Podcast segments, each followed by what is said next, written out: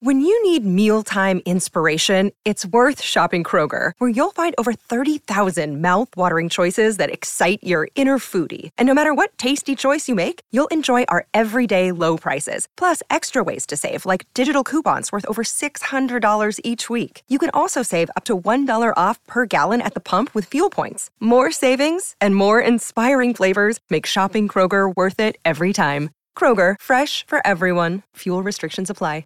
Another day is here, and you're ready for it. What to wear? Check. Breakfast, lunch, and dinner? Check. Planning for what's next and how to save for it? That's where Bank of America can help. For your financial to-dos, Bank of America has experts ready to help get you closer to your goals. Get started at one of our local financial centers or 24-7 in our mobile banking app. Find a location near you at bankofamerica.com slash talk to us. What would you like the power to do? Mobile banking requires downloading the app and is only available for select devices. Message and data rates may apply. Bank of America and a member FDIC.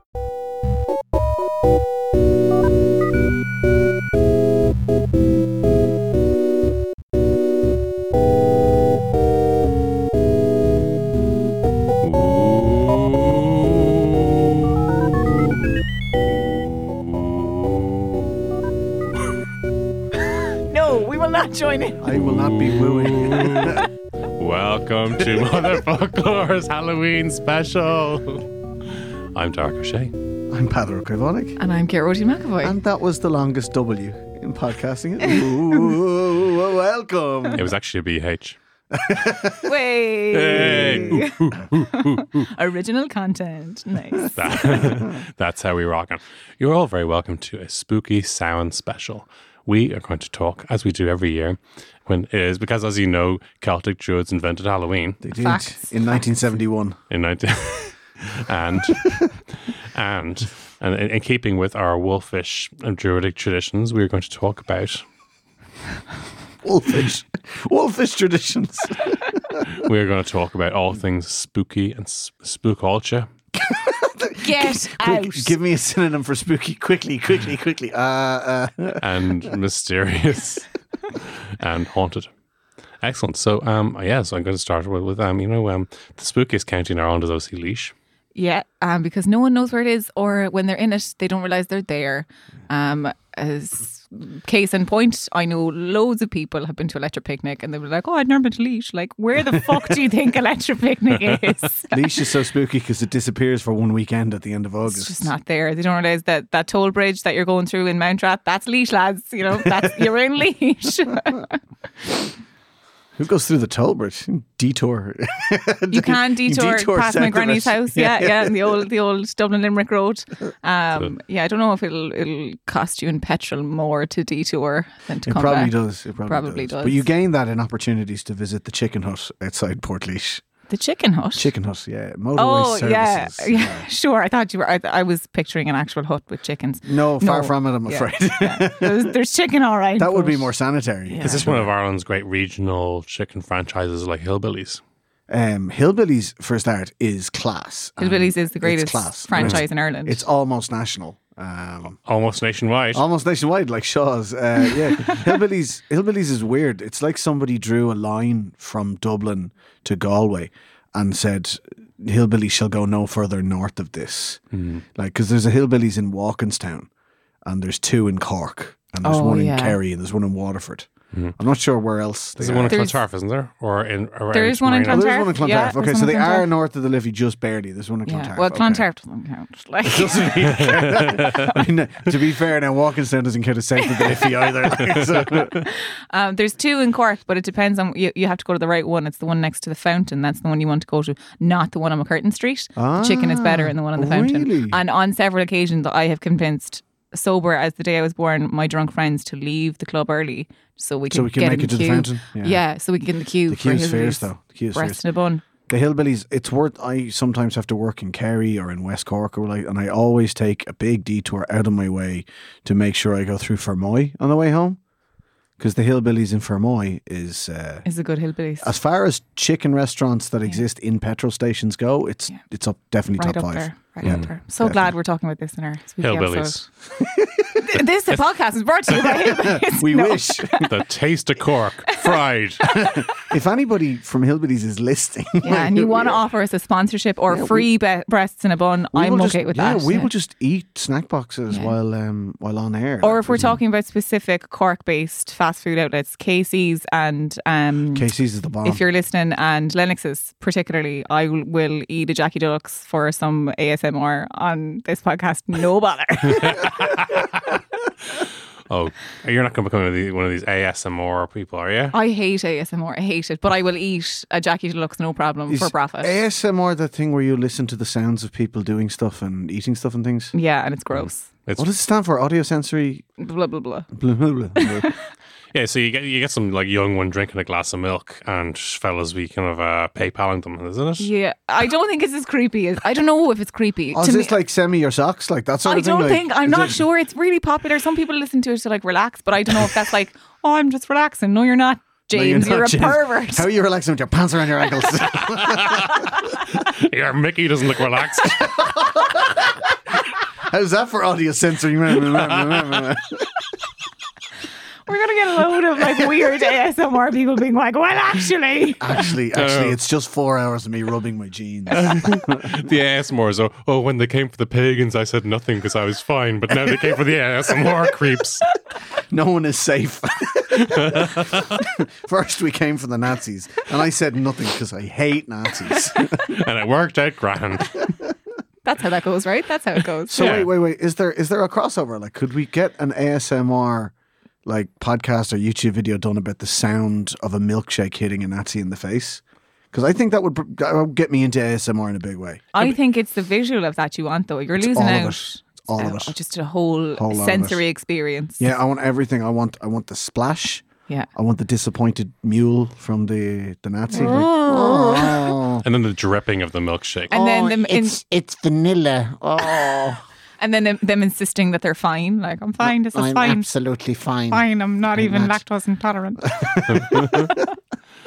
So what, where did the whole milkshake thing come from? What is it? Is it like as has, has been suggested online? Is it inspired by certain you know um, certain video content on the internet where people get splattered in the face? Oh, Oh, dirt. dirt, no. filth, no. Ew. I So- don't. I think it's just some fella had a milkshake on him one day, and he was- saw that loser and was like, there "Well, was there was a young man. There There, were- yeah. was a young man of uh, of, of um, uh, British Asian extraction uh, in the middle of a town centre, and he was being quote unquote canvassed by Stephen Yaxley Lennon, uh, who's known as Tommy Robinson to his supporters during the run up to the European elections this year, and he was drinking a milkshake, Yeah, and he realized he realized he was completely and totally surrounded that there were six of these yobos on all sides of him, and he was being filmed, and he realized right, well, I'm probably in for a kicking here. Well, why not? And he f's the milkshake at uh, Mr. Yaxley Lennon, and he dutifully got the shit kicked out of him. But what a man! But and What what, a man! what Give a- that man the freedom of the of the continent. And what an, what an image of just that that awful person's face, uh, Stephen Yaxley Lennon's face, just like covered in like gross milkshake. Because Yeah. milkshake is not a nice thing to be covered in. I imagine. I don't no. know. There Never is there is happened to there me. is one potential reason why it, it's sort of it, it's sort of taken over from egging. Yeah, Because um, if you're on any high street in Western Europe, it's probably easier to find a milkshake than an egg. Eggs. yeah, Uh, and like if you, the, the smallest you can buy eggs in is, is a half dozen. yeah. So like if you use up your egg on a fascist, you can like I've got, And I feel like five eggs left and I don't have a frying pan. Like, I you have to be omelette, quite accurate with your throw of an egg, whereas a milkshake, it, because it's liquid, it's going to like. go everywhere. like, Also, so you unless just you, it yeah, someone. exactly. Un- unless you sort of soft boil the egg, it's not very visual. Like Yeah. you know, Yeah. you don't even see an egg dripping down Yeah. a fascist's face. Yeah, You, milkshake is very visual. Mm-hmm. It's visceral. It really is. And there was a bit of trouble, wasn't there, with the, one of the fast food outlets um, earlier on this year refused, said that they were going to stop selling milkshakes one day on, on advice of the of the police, of Yeah, the yeah, well, West Midlands police. One was of it? them did, yeah. When uh, when when Nigel Farage was going to be in, I think it was in Scotland actually. When he was going to be touring Edinburgh or Glasgow, one of the major cities of Scotland, one of the major fast food chains. Um, I won't say who they are, but I'm not loving it. Right? They um, they they they said we will not, on the advice of the the police, we won't be selling any milkshakes during this particular political visit. And then their rivals across the street said. Fill your boots, we're selling milkshakes.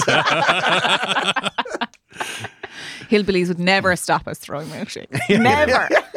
I don't know if Lennoxes or Casey's do milkshakes. I don't even know if Hillbillies do milkshakes. I do they? imagine Casey's do the best milkshakes. I just I don't know. That's very Dublin now. A milkshake. No, it's not. Surely There's no more culture. I never had a milkshake until I came to Dublin. I was in the ILAC Centre. it was vanilla like- and it was rotten. It sounds like one of those uh, terrible, terrible ads for a hotel on the south side of the city. Oh, she's off. Garrity's off up to Dublin again to get one of those milkshakes. A milkshake, is it? Yeah, she's staying in the Dublin Hotel on her way to get the milkshake. the Dublin Hotel? The Dublin Hotel. Apparently, if you ring six five two five eight five five, they'll give you a discount. Six five two five eight five five. Is that your office number? No, it's not. Somebody ring that, please, and see. Can I can I have the discount, please? At the Dublin Hotel. oh God, the Dublin Hotel, just the one. So Halloween. So, and we all know milkshakes are fairly spooky. Spooky. Yeah, they look like Incredibly so. ghosts. They Liquid do, ghosts. They do indeed. They're like a liquid ghost dripping all over your face. All right, stop. Okay, Stop sorry. it. All right. Cut that. Okay, Gearóidín, I believe you have a story, a tale of haunting. Um, I do, but like, lower your expectations because like there's a ghost in my house. We're going to start with the bad one and work our way up. There's, whoa, Like- whoa, hold on, hold on, hold on, hold on a sec, hold on. There's a ghost in your house. Yeah, there's a ghost in my house. Yeah, but You're- like it's you- not. What, you grew up with a ghost in your house? Yeah, yeah. No, like, but like it, w- like we cohabitate like quite peacefully. Like she doesn't bother us that much. Like we don't bother her, presumably, and she just lives in the house. Occasionally, she'll close an old door upstairs and it'll bang. Is she a Um, poltergeist? Uh n- like no, I feel like if I called her a poltergeist, like that'd be like unnecessarily harsh. She just kind of like knocks around. But and is we she knock around. invisible? Yeah, no, I don't see her. Yeah, She only manifests by moving things. Moving shit around. Yeah, Poltergeist. She's a mm. poltergeist. yeah, but like, listen, right? This was her house beforehand. Like Mag lived there before we did. So Oh, it's like, Mag, is it? It is. She used to live in the house and now mm. we live in it. She's a relative of my dad somehow, but we live in the house now. And like it's quite oh, some parts of the house, house are like super old. Um and in those bits you can kind of hear the like the newer bits. Mm. Like she doesn't really knock around in those bits. But yeah, she moves shit around. She uh she'll uh, might hide stuff on you for a couple of days. Like she brings a bit of damp into the house as well. I, th- I think, yeah, oh, a bit of damp. bit Oh, of damp. yeah, it's hard Jesus drying the clothes. Do you know when, when, Mag's around. when Mag's around? I feel, yeah. I feel calling her a pol- poltergeist is, is, a, is a little bit unfair to Mag simply because of our experience of poltergeists from the movies where they're bad guys. But the Irish for a poltergeist is a Tyve Shaturin or Yeah. a, a noise ghost. So Yeah. you she only she doesn't manifest visually. You don't see her knocking around the gaff. No, and she wouldn't. She wouldn't interfere with you. Like I'd say now, if there was a séance, like she might not be down with that. I don't know. We've never tried to like summon her, but like do you know, because she just minds her business and we mind our business. So when I say to people, "There's a ghost in my house," they're like, "Oh my god, there's a ghost in your house." Like she minds her business. We mind our business. So like I'm not gonna like victim blame anybody who's been in a situation of like paranormal activity where they've had a ghost who was like terrorizing them or whatever. But like, do you know, if you left the ghost alone, maybe the ghost wouldn't bother you. Like just saying. You know, maybe it's your fucking fault. I cohabitated with a ghost for a while. Did you? Yeah, I shared an apartment in Maynooth with a few friends, and apparently it was haunted by the ghost of Eamon De Valera's private secretary. That's so specific. It was really specific. I He owned the love house, that. like yeah. Uh, we we only heard this off the people that we, it was a student gaff. We moved in after these girls who had been there for the previous year, and I was like, "What's the place like?" And uh, one of the girls was like, "It's class. Uh, we've been using it as a party gaff, but it's really good. If you want to be quiet, it's pretty cool. Main Street location is good. You're right next to the bus stop. You're right across the road from the pub, uh, and it's haunted." And I was like, "Oh yeah, that's great." And it's what? it's haunted. Yeah, it's like a, a Donegal Buchla. Uh, Eamon De Valera's private secretary. He sometimes sit in the armchair nearest the telly. So, So could uh, you see him? No, But, but just, apparently she could. sometimes he'd Apparently there. the previous the previous inhabitant of the house could, and she's like, "Oh yeah, I've had conversations with the ghost." It's like, yes, but you also take a lot of acid, and I'm I'm aware of this. maybe he moved out with Um, them though. Like Maybe, maybe, he he just like went to, the next party house. yeah stay living with them because they're good crack. I will say one thing about the place though. The, the apartment was lovely, but it was I think it was technically inside the Arctic Circle. It was so cold. Yeah. So cold. Energy rating of Z, the lowest you can go. what was its BER? Ooh, ooh, don't even ask. That's what the, O'Moore Park in, in County Laois in Portlaoise, the, the county grounds in O'Moore Park, is also in the Arctic Circle. It is the coldest They're, place. they're little pockets. Yeah. it's- it's- so if it's like 27 degrees outside, when you go into O'Moore Park, it will be minus eight. Like you'll need to bring the old coat, like, and the, the big mm. boots. At least supporters, real diehards, you know? Yeah, real it's really diehards. fucking cold in there. I used to sell programs in there and die of the cold. Programs, get your programs. Get your programs. Ross Mona Lee is on the cover. He probably still is, you know. Excellent. So, I mean, we had a ghost story. We heard knew in Rathfarnham growing up that there was a certain building was haunted. Uh, it's called the Priory. Ooh. So there's a there's a there's a there used to be a tavern in Wi- in It's spooky because I'm terrified of the clergy. and uh, there used to be a tavern in, in Rathfarnham village that was very popular with the with the with the gilded youth who's called the Sarah Curran. And Sarah Curran was uh, the I don't think it's still there anymore. I'm not sure. I think it may have been turned to a hotel. But uh, what? What? That wouldn't be like It anything stu- in Dublin. stood still for 25 minutes. but the um, but Sarah Curran was of course the name of the darling of and Robert Emmet's uh, beloved. He was in love His with mott. his mott. His and Sarah Curran was regarded as the, the, the prettiest girl in Rathfarnham, and possibly further afield. Who knows? But Hey, listen, that's still a high bar. You know what I mean? That's still a high bar. yeah, The, the girls at Rathfarnham, lovely. Only lovely. They have lovely skin. They do have lovely skin in Rathfarnham. They do. so weird. so Sarah, she Sarah Curran. I she- wonder if they do ASMR. Ra- I want very specific Rathfarnham accent ASMR, like totes. Totes. Totes. I'm totes peeling this orange. Is that ASMR? I have no Orange peeling? I, don't know. I don't know. I've never experienced it. I Can you let us know if you listen to our podcast for some like Irish accent ASMR? Because I'm pretty sure somebody has to like. Is that a thing? I don't We- know. Like, I don't we want to. do- No, I don't want to imagine that anybody sitting at home relaxing to Motherfoclóir in that way. Yeah, but I don't know. Listen, I, I, I've received some some So some, man- oh, some commu- on this some- episode. some of the communication we've received, which hasn't made the mailbag, has referred to people saying, I, I enjoy just, you know, tuning out and listening to those Irish accents wash over me. oh, I don't like that phrase. Eh. Somebody told somebody told me once that they worked with somebody that had uh what was the way they described it? They had an accent crush on some of us. like I was like, what the fuck is that? But yeah, a voice crush. I think a voice crush. just attracted to to somebody's voice. I, I, I have voice crushes. That's Mm. the thing. Cerys Matthews from Catatonia. Total voice crush. Oh, I, I am madly in love with that woman's voice. The one, is it Carrie McDonald from Trainspotting, and who's also in uh, Kelly McDonald. Kelly McDonald? Yeah, Yeah, yeah, yeah. she'd be my voice crush. But not her voice in intermission. Nah, She's no, no, doing no, a bad no. Dublin accent. I mean, you know, they they could have just let her use her normal Scottish accent. and Said, "Oh yeah, she was in, she went to university in, in like Edinburgh." and she's pretentious. She went to, she did two semesters in St Andrews, and she came home talking like this. Oh my god, I'm back here in Tallaght. I, I think they should also have just done that for PS I Love You. They just said, "Oh yeah, uh, your, your man." What's the opposite Ger- of an accent Gerard crush? 'Cause Butler. That's what I have for that. Oh, Jesus, there, no love. I'm sorry, I'm dead. Oh, God. Read the letter there now. Read the letter there. I'm sorry, I'm dead. You know, it's funny that they, they just they just they have they picked a point in history to make that film when there were more kind of um kind of hunky Irish leading men in Hollywood than any any other time in history, and then they suddenly said, "Oh, let's just get this guy instead." You know, the casting director was like, he, what, what, he's Irish? Or he's Scottish? That's the same thing, right? Yeah. Exactly he can, he can do that. and Gerard Butler was like, yep. I, Absolutely. thanks for the check. This is payday.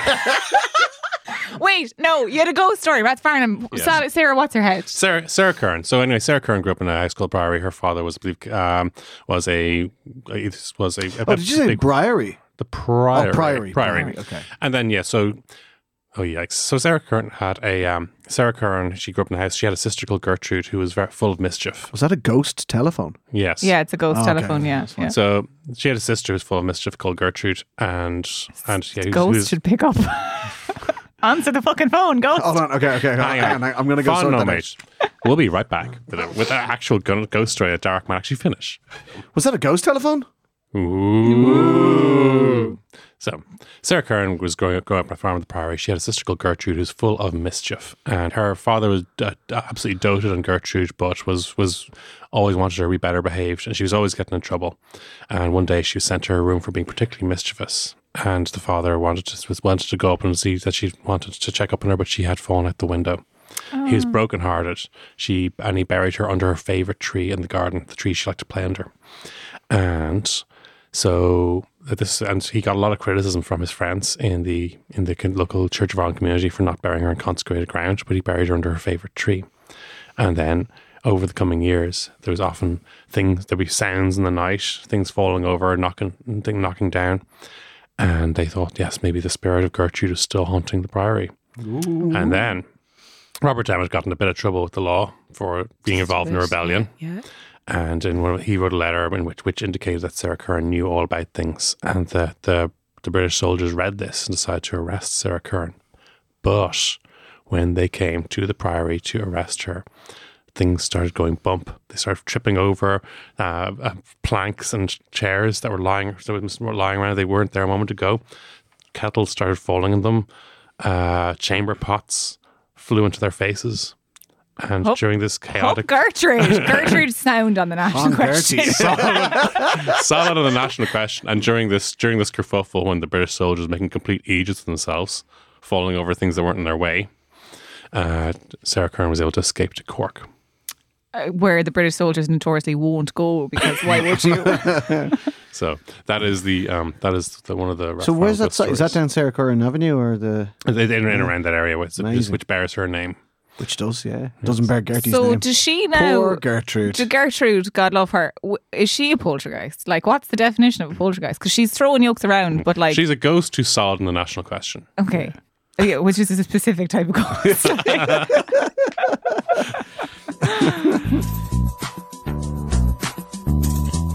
Join us in Dublin on the 17th of November. We'll be taking part in the Dublin Podcast Festival. We're going to do a double header with the amazing Irish passport, so not to be missed. If you're around Dublin, look up Dublin Podcast Festival on Twitter, or you can go to dublinpodcastfestival.com.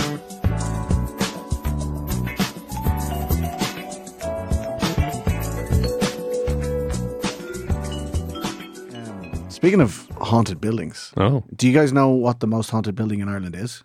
is it my house because there's loads of It's spiders not. in it now?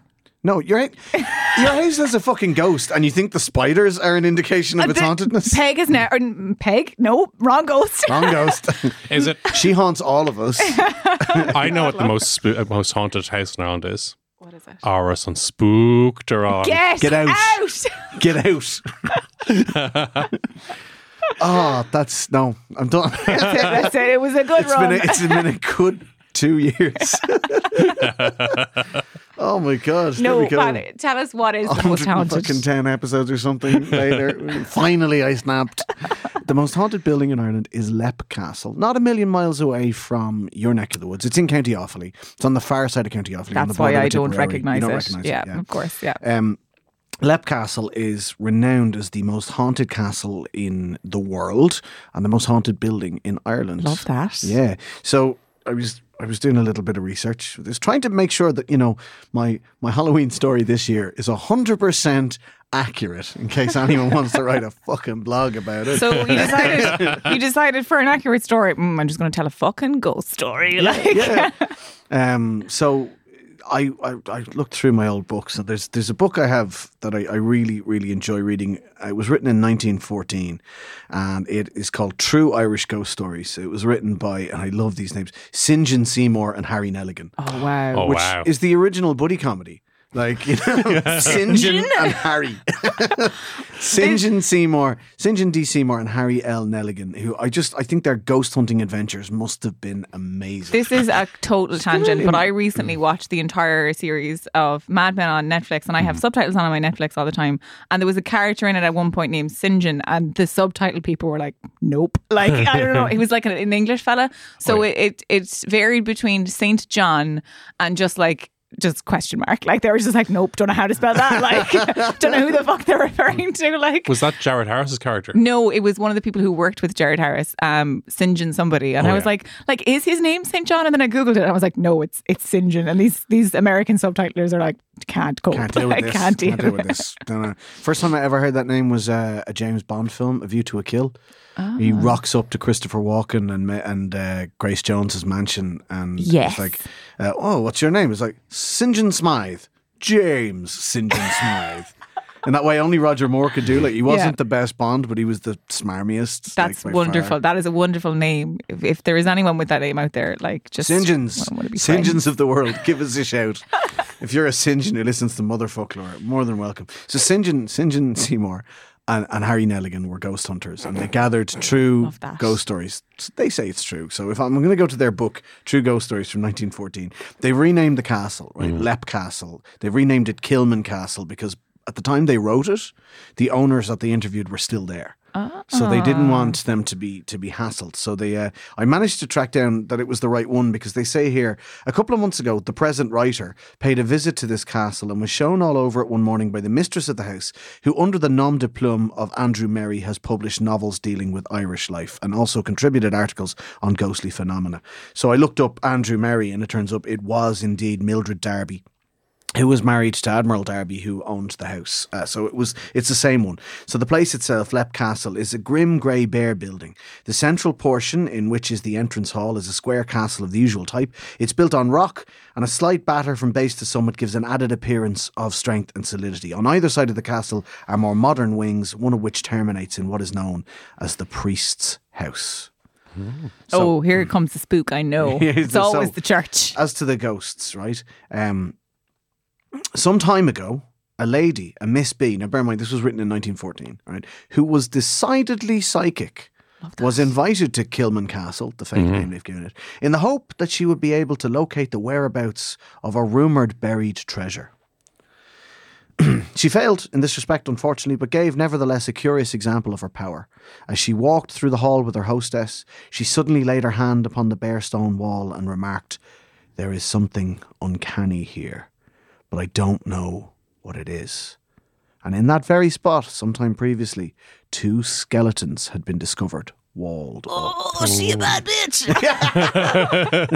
So the sequel to this is curious. Sometime after, the same Miss B, our psychic here, was trying either automatic writing or else was at a seance. The authors here say we forget which, when a message came to her from the unseen. Capital U, oh. Stating that the treasure at the castle was concealed in the chapel under the tessellated pavement near the altar.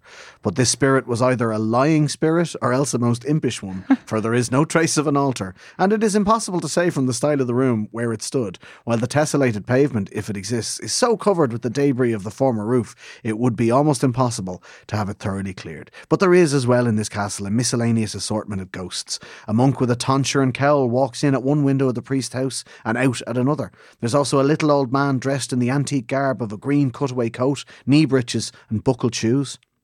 And he is sometimes accompanied by an old lady in a similar old fashioned costume. Another ghost has a penchant for lying on the bed beside its lawful and earthly occupant. Oh, Nothing is seen, but a great weight is felt and a consequent deep impression made on the bedclothes. The lady of the house states that she has a number of letters from friends in which they relate the supernatural experiences they had while staying at the castle. In one of these, the writer, a gentleman, was awakened one night by an extraordinary feeling of intense cold at his heart. He then saw in front of him a tall female figure, clothed from head to foot in red, and with its right hand raised menacingly menacingly in the air. the light which illuminated the figure was from within. He lit a match and sprang out of bed, but the room was empty. He went back to bed and saw nothing more that night, except several times the same cold feeling gripped his heart. He was in O'Moore Park in, in Laois. That was what it was. That That must the have been, yeah. coldness. yeah, yeah, cold. for the day. Like, yeah. Uh, but of all the ghosts in that well haunted house, the most unpleasant is that inexplicable thing that is usually called it. The lady of the house described to the present writer her personal experience of this phantom. High up round one side of the hall runs a gallery which connects with some of the bedrooms. One evening she was in this gallery, leaning on the balustrade and looking down into the hall. Suddenly she felt two hands laid on her shoulders. She turned around sharply and saw it standing close beside her.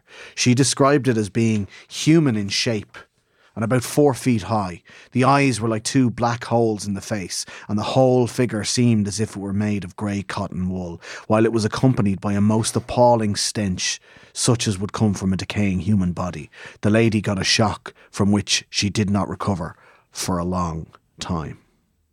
Stephen King found quaking. Yeah.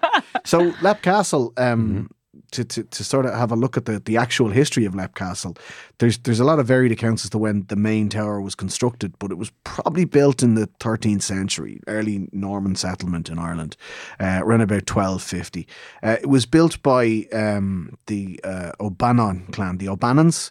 Um, the area was originally called Lame Ivanon, and from that Lame we get Leap or Lep as it's pronounced in this one.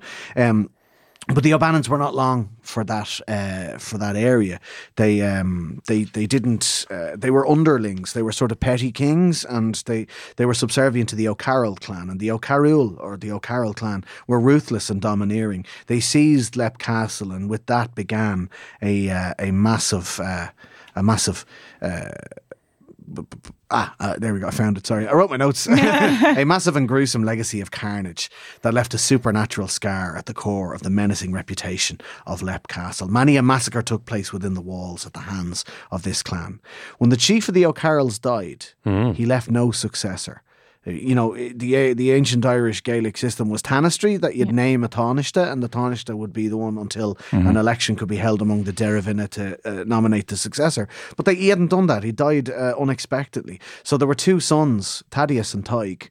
Great who, names. Um, oh, fantastic names, names. yeah. Thaddeus O'Carroll and Tig O'Carroll. Um, they had a massive dispute over who would rule. Thaddeus was the eldest, and he was the most well liked, and he was the one that everybody said, oh, you know, Thaddy should be the he should be the chieftain because he's, he's he's really good. The issue being that Thaddy was a priest. He was Father Taddy. Ah. So the brother yeah. Tig was like, yeah, you can't, lads, you can't, Can't be giving have it to both. a priest. Yeah. You can't have both, right? You, Yeah. you want to be a Pick a side. or a king. You need to be a Yeah. Mm-hmm. priest or a king. You can't, you can't be both. Um, so Taddy was was the um, Taddy was the, the, the favourite. Everybody thought it was going to be him. And one day he was saying mass in their private chapel in the castle. And, you know, pre Vatican II, the priest said mass with his back to the audience. Is it audience? Congregation. Congregation, that's the word. Hey, you've been a great audience. Peace be with you and also with your spirit. Tried the communion. Uh, so he, he had his back to the congregation. Tig bursts in through the doors carrying a Clive Moore, a claymore, a massive sword, and he rams it right through Taddy's back, stabs him in the heart, and Taddy collapses onto the altar and he bleeds to death right there in what is now known as the Bloody Chapel at Lep Castle. So Ta- Tig became the O'Carroll, as it's known, Jeez, the that's a- chief of the clan. That's the a chief of the name. fierce, fierce mess. to be Yeah, I feel like if you're going to murder your brother in like you know in an attempt to take over, maybe don't do it when there's a load of there's an audience watching. You know, maybe do a little bit, a little bit cloak and dagger, literally cloak and dagger. But No. maybe he wanted to be like a. It would have to be he was balls out, like it's Did big. he- It has to be a big gesture. you Yeah. know, it has to Did be he big have a have a line? Did he have a kind of an, a, a line when he stabbed him? I'm now pronounce you man and knife. eat this. he's, he's like, oh, I just thought of a line. Could you? Um, uh, no, it's, It's too done. late. Never now, mind, It's never too mind, late. never We mind, can't take never a second take. mind.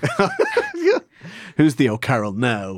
Um, so Tig became the O'Carroll, and you know, legend has it that the priest apparition can be seen wandering the bloody chapel. Um, we read in the in the 1914 book by Seymour and Neligan that the, you see the monk with the tonsure wandering through Oh, what yeah, used to be known yeah. as the the priest's house. That could well be Taddy looking for revenge or even just some peace because he was killed uh, in the middle of the sacred mass. Um, they were, by all accounts, the O'Carrolls were not cool. They were just not. Was it because they're from Offaly? Is that why? It's entirely possible. Yeah, it's entirely thought so. possible. is is Offaly still sponsored by O'Carroll's Ham? The jerseys. Ah, I don't think so. Yeah. Yeah, just saying, just in case we're offending, they're probably no connection to the fine ham people. They're they're that's fine ham. That's grand. Nothing to do with No. these guys. But the these these O'Carrolls of Lep Castle, they were they were not cool. They were in a they were in a battle with the um they were in a battle, a running war, a feud with the the Clonvic Mahuna, the McMahon family. Yeah. So they invited them over to a celebratory feast to say, "Listen, um, we'll we'll we'll put it to bed now. In the past, you've helped us. You defeated our rivals. So we need to just have a new peace treaty. Uh, and instead of paying their debts, and instead of compromising and coming to a peace accord, they decided to poison the McMahons at dinner. And Oh, apparently, pups. you can see the ghosts of all the McMahons um, Knocking around. yeah, and I don't mean the wrestling ones, not not Vince Mm-hmm. and Stephanie, but uh, those ones. Um, one of the most notorious spirits we heard about the Red Lady who appears in bedrooms. Yeah, I liked her. I wanted you to come back to her now. Yeah, so she's a very tall spectre clothed in a fluttering red gown, clinging to a sharp blade. Uh, the story is that she was imprisoned by the O'Carrolls. She was repeatedly sexually assaulted and raped. yeah. Eventually, she gave birth to a baby who was murdered in cold blood by the O'Carrolls. Overwhelmed with grief over the loss of her child, the Red Lady used the knife her phantom bears to put an end to her life of torment, and she uh, she roams the halls, the castle, and the bedrooms of the castle looking for revenge for the murder of her. her Maybe baby. she's just roaming the halls, minding her own business, and people should leave her alone. So- I like this lady. Mm. Does she have a name? the Lady in Red. Oh, okay. She probably did. made have a famous name. by Chris de Burgh. That's who he's singing about. wasn't it? So um, in 1600, uh, after the, uh, the the plantations, uh, when when what it was Offaly became was that actually Kings County or Queens was. County? No, Kings County. Queen's County. That's us. Yeah, okay. So when Offaly became Kings County, that was the, the plantations and all of the lands and the castles they were handed over. And uh, this was given to the Darby family, an adventurer called Captain Darby, known as the Wild uh, Captain. Um, he. Um, he, he did, didn't not do murder either. but but did he give the O'Carrolls what for for all their uh, dastardly and blackguarding behaviour? well, so as the story goes, um, They wished away down to Kerry, did they not? With the, O'Carrolls? The O'Carrolls the and the O'Carrolls and the O'Moores. O'Moores. Yeah. But before that happened in the early in the early uh, 1600s, um, what happened was uh, Captain Darby, Wild Captain Darby, an English adventurer, was captured in a in a in a, in a battle with the O'Carrolls, Oh. uh, and he was being held in one of the castle's dungeons. And uh, the daughter of the reigning O'Carroll, the O'Carroll at the time, of course, fell in love with him, and uh, she used to sneak down to the uh, to the dungeons, and um, the yeah, so she she fell pregnant. Um, and when they found this out, they were like, "We're gonna have to kill this this son bitch, this Captain Darby." Um, He got, he was he was there in this in their dungeon, uh, chained to the wall, and he got her pregnant. yeah, Rascal. Listen, the only reason she fell in love with him because he was the only fella who wasn't like decidedly as much of a dick as all the O'Carrolls who were obviously around. Because yeah, yeah, you'd think that. But see, th- this is what, less of a dick. Like this- I mean, everything is relative, sure. Anyway, the um, the the, the she then got wind that they were gonna they were gonna top her her her boyf, uh, and so she planned the great escape. And as she was leading him out the stairways um, to get out, uh, the girl's brother steps out from the shadows. Ah, goes. You're going nowhere, like epic stuff, like epic movie this stuff. is like Pocahontas, but without Mel Gibson. Like, love that. was he in the? He was John Smith. He was the voice of John Smith. Was he? Yeah. Oh, okay. Yeah, it gets less cute as, as time know, goes as you on and you realise like, Mel oh. Gibson's a dick. Like, I knew he was an imperialist. I didn't realize John Smith was an anti-Semite as well. Like, uh, the anyway, the, there was a massive sword fight, epic stuff, and Darby narrowly uh, emerged the victor. Um, the the O'Carroll son was the only other heir. So the daughter became heiress to the castle, and when the elder O'Carroll died, she inherited along with Darby. And because he was of English stock, and English adventurer, he was allowed to retain his lands in the plantation. Ah, so the Darbys held on to it until the early 1900s, until 1922, actually, when they left for. I wonder why. Because They had other business to attend to, Because the just place left. kept getting burned by the Ra. Um, but in the 1900s, they were doing up Lep Castle, and they discovered behind a wall in the chapel an oubliette. Do you know what an oubliette is? no, but I enjoy that word. Yeah, it's a lovely word to say, but it's a horrible thing. An oubliette is a feature of medieval dungeons. It comes from the French verb, the medieval French verb oublier, which means to forget. Yeah. It was essentially a hole in the ground with spikes at the bottom that you would put people and then a l'oublier, oh, forget about them. Forget. About oh, them. oh, Jubilee, I have forgotten that I put Francois in the Yeah, exactly. It's a hole. but the point was that you forgot about them. If, if, if a person was lucky, the spikes at the bottom of the oubliette would kill them.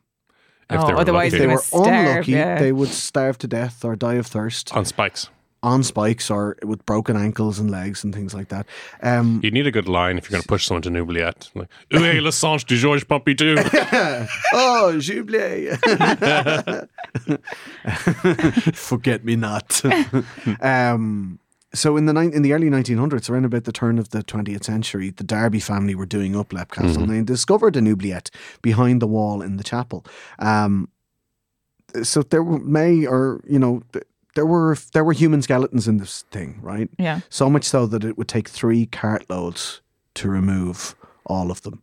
What the O'Carrolls would do is they would invite someone to their castle, they would invite them for dinner, and if they didn't poison them, they would bring them up to what was known by that stage as the Bloody Chapel and invite them to pray, which like everybody was big into praying at that stage. And then they would kick them down a trapdoor to be impaled by a spear eight feet below. It was an eight foot drop and it tapered. It tapered at the top so you couldn't climb out. These lads absolutely are no hope. fucking They're mad. Insane. But like, there was no way built into this castle to get anybody out of that oubliette. Like, it was in there, and that's where you stay. I mean, the smell in the chapel must have been rank. But listen, I feel like utterly smells generally at the time were just like rotten. Well, nobody washed. so Yeah, no yeah. one brushed their teeth. So, like, if somebody's saying you're smelly, that it there at the end, it was smelly. It must have been real fucking smelly. Yeah, if a ghost was smelly, it's like yeah. How smelly was it? um, so when they discovered the oubliette, not only did it take three cartloads to get rid of all the skeletons, but they found a pocket watch on one of them, which would lead one to believe that the Darbys were using the oubliette right up into the 1800s. oh, they were like, oh, we forgot. Wait, oh, we oublietted about about that. So so many. Um, there was um, so there's this lovely little piece here, right? Um, the Darby's abandoned Leap Castle in 1922. Found this bit online. At the time, Ireland was fighting for its independence from England, and given the Darbys were an English family, Leap Castle was a prime target for revolt. Shortly after the Darby's departure, the castle was bombed and looted by the IRA, who hung um, peacocks from meat hooks along the tower. Um, take that, peacocks! That's that's badass at the same time though, like isn't it? Peacocks, like you fancy feathered fuckers. Something help you again. I presume they were the Darby's peacocks. But here's the yeah, yeah, presumably, yeah. yeah. yeah. They didn't bring their own peacock. we're, we're burning a have castle. at Michael's peacocks. B- BYO peacock. the uh, a friend of the de- this is my favorite sentence in this entire website that I found this background on on Lep Castle. A friend of the Darbys lived in the castle briefly until she was ravaged by gangrene, Oh wow. and that's that's there's no other context. sorry, you can't just say that. And li- so, what? Did she just refuse to leave? Oh, that leg has fallen off, but I'm not going out to the doctor. So like, there's no um there's there's no there's absolutely no further uh, Does she like? I, she Nothing. fascinates me more than anything else. riddled with gangrene she was uh, and then and then from that point on it lay dormant until in the 70s it was uh, it was uh, purchased by an Irish Australian uh, a historian called Peter Bartlett he tried to do a lot of uh, restorative work for 15 years but he does say that the poltergeist activity put much of it off um, he wasn't he did contract a white witch to drive the spirits out of the castle but she said that the spirits promised they wouldn't cause any more trouble but they insisted on staying in the castle So they wouldn't interfere with the planning. they wouldn't interfere with anything. permission. They wouldn't object to the planning permission Right, because they find it very difficult to come up with the Yeah, 25 euro yeah, for the exactly, appeal. Yeah, Um, but yeah, uh, so Bartlett- are yeah. scarier than the ghosts. Yeah, Uh, unfortunately, um, Peter Bartlett died in 1989, uh, cutting short the restoration works. And it was bought by a musician then in 1991 called Sean Ryan.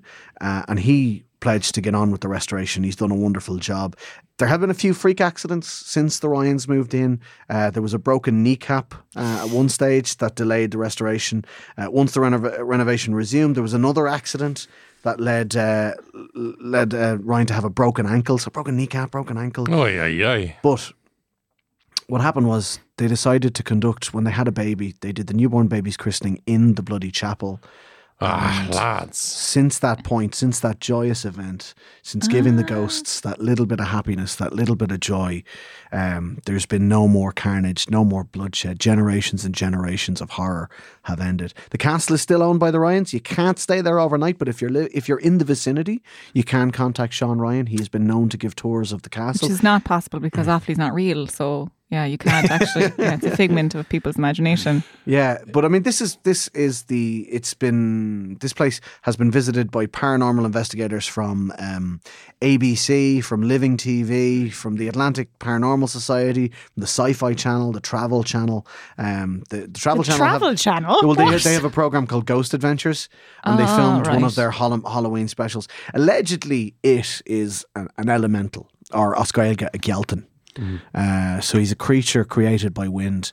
Uh, and Uh-huh. uh, is is pretty freaky. So he's prob- probably the freakiest part of it. The Lady in Red, um, she was featured on uh, ABC's special uh, "The Scariest Places on Earth" and Living TV's program uh, "Most Haunted" way back in its first season. Love that for her. Yeah, so it's good to see her get a bit of airtime. Listen, she deserves it. I also think Stephen King is waiting for the lawsuit to happen when people find out that he robbed his like notorious character from this fucking castle. These lads, St. John and his bros, like they're entitled to an awful St. John lot and of Harry royalties. for finding out the, the St. John Yeah. Seymour and Harry. St. John Seymour and St. Harry. John Seymour and Harry You Neligan. just, you just Sounds see like- the three of them. Yeah, it sounds like a comedy like sketch group from like the seventies, like St. John Seymour and Harry. I can really imagine like Seymour had a plank in his shoulder and turned around See- and hit Yeah. the two of them in the head. Seymour, Seymour is St. John's surname. It's St. John Seymour. Oh, Oh, so- no. It's the oh. Best oh. name ever. It's Oh, I St. wanted John them to be D. three. Seymour.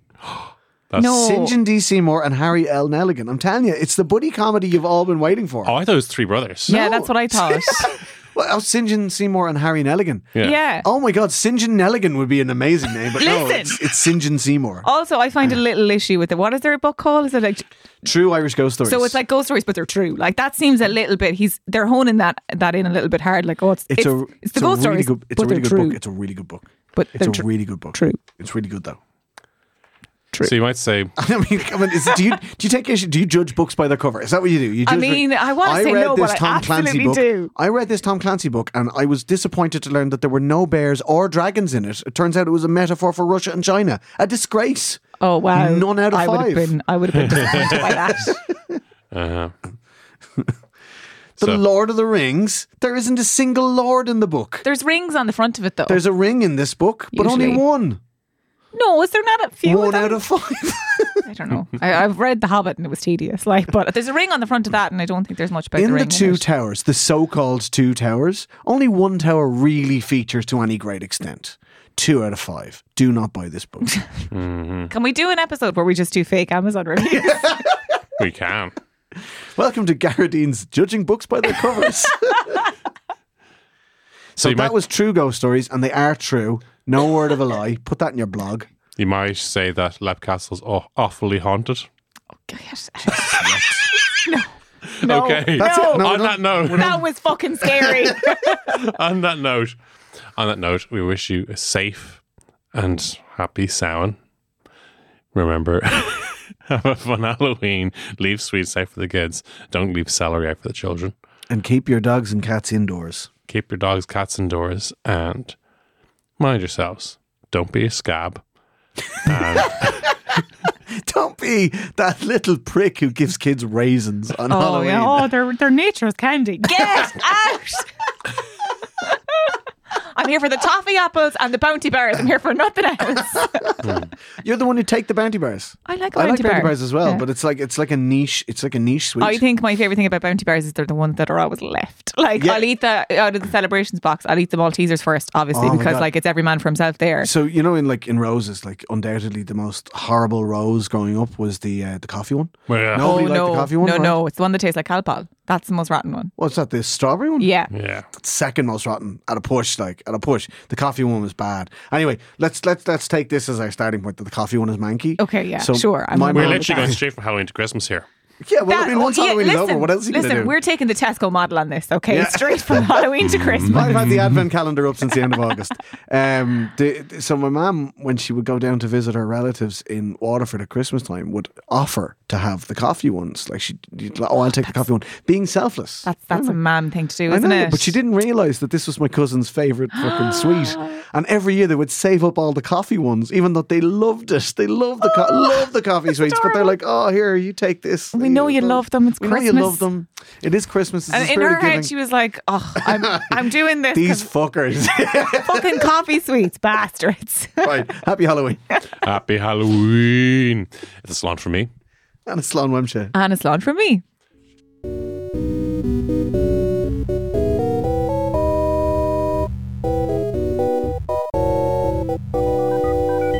Motherfoclóir comes out every Friday on the Headstuff Podcast Network. Thanks to Kirsten Shiel for doing the art. Thanks to Brian for producing. You can contact the show at motherfocloir@headstuff.org. Uh, come to see us at the Dublin Podcast Festival in November the 17th. 17. 17th. We're doing a wonderful double headliner with, With Irish the Irish passport. No, me and Tim, they're sound pair podcasters, good podcasters, support other good podcasters. Love you loads. Mind yourselves. This has been a production of the Head Stuff Podcast Network. Fuck's sake. Height of unprofessionalism.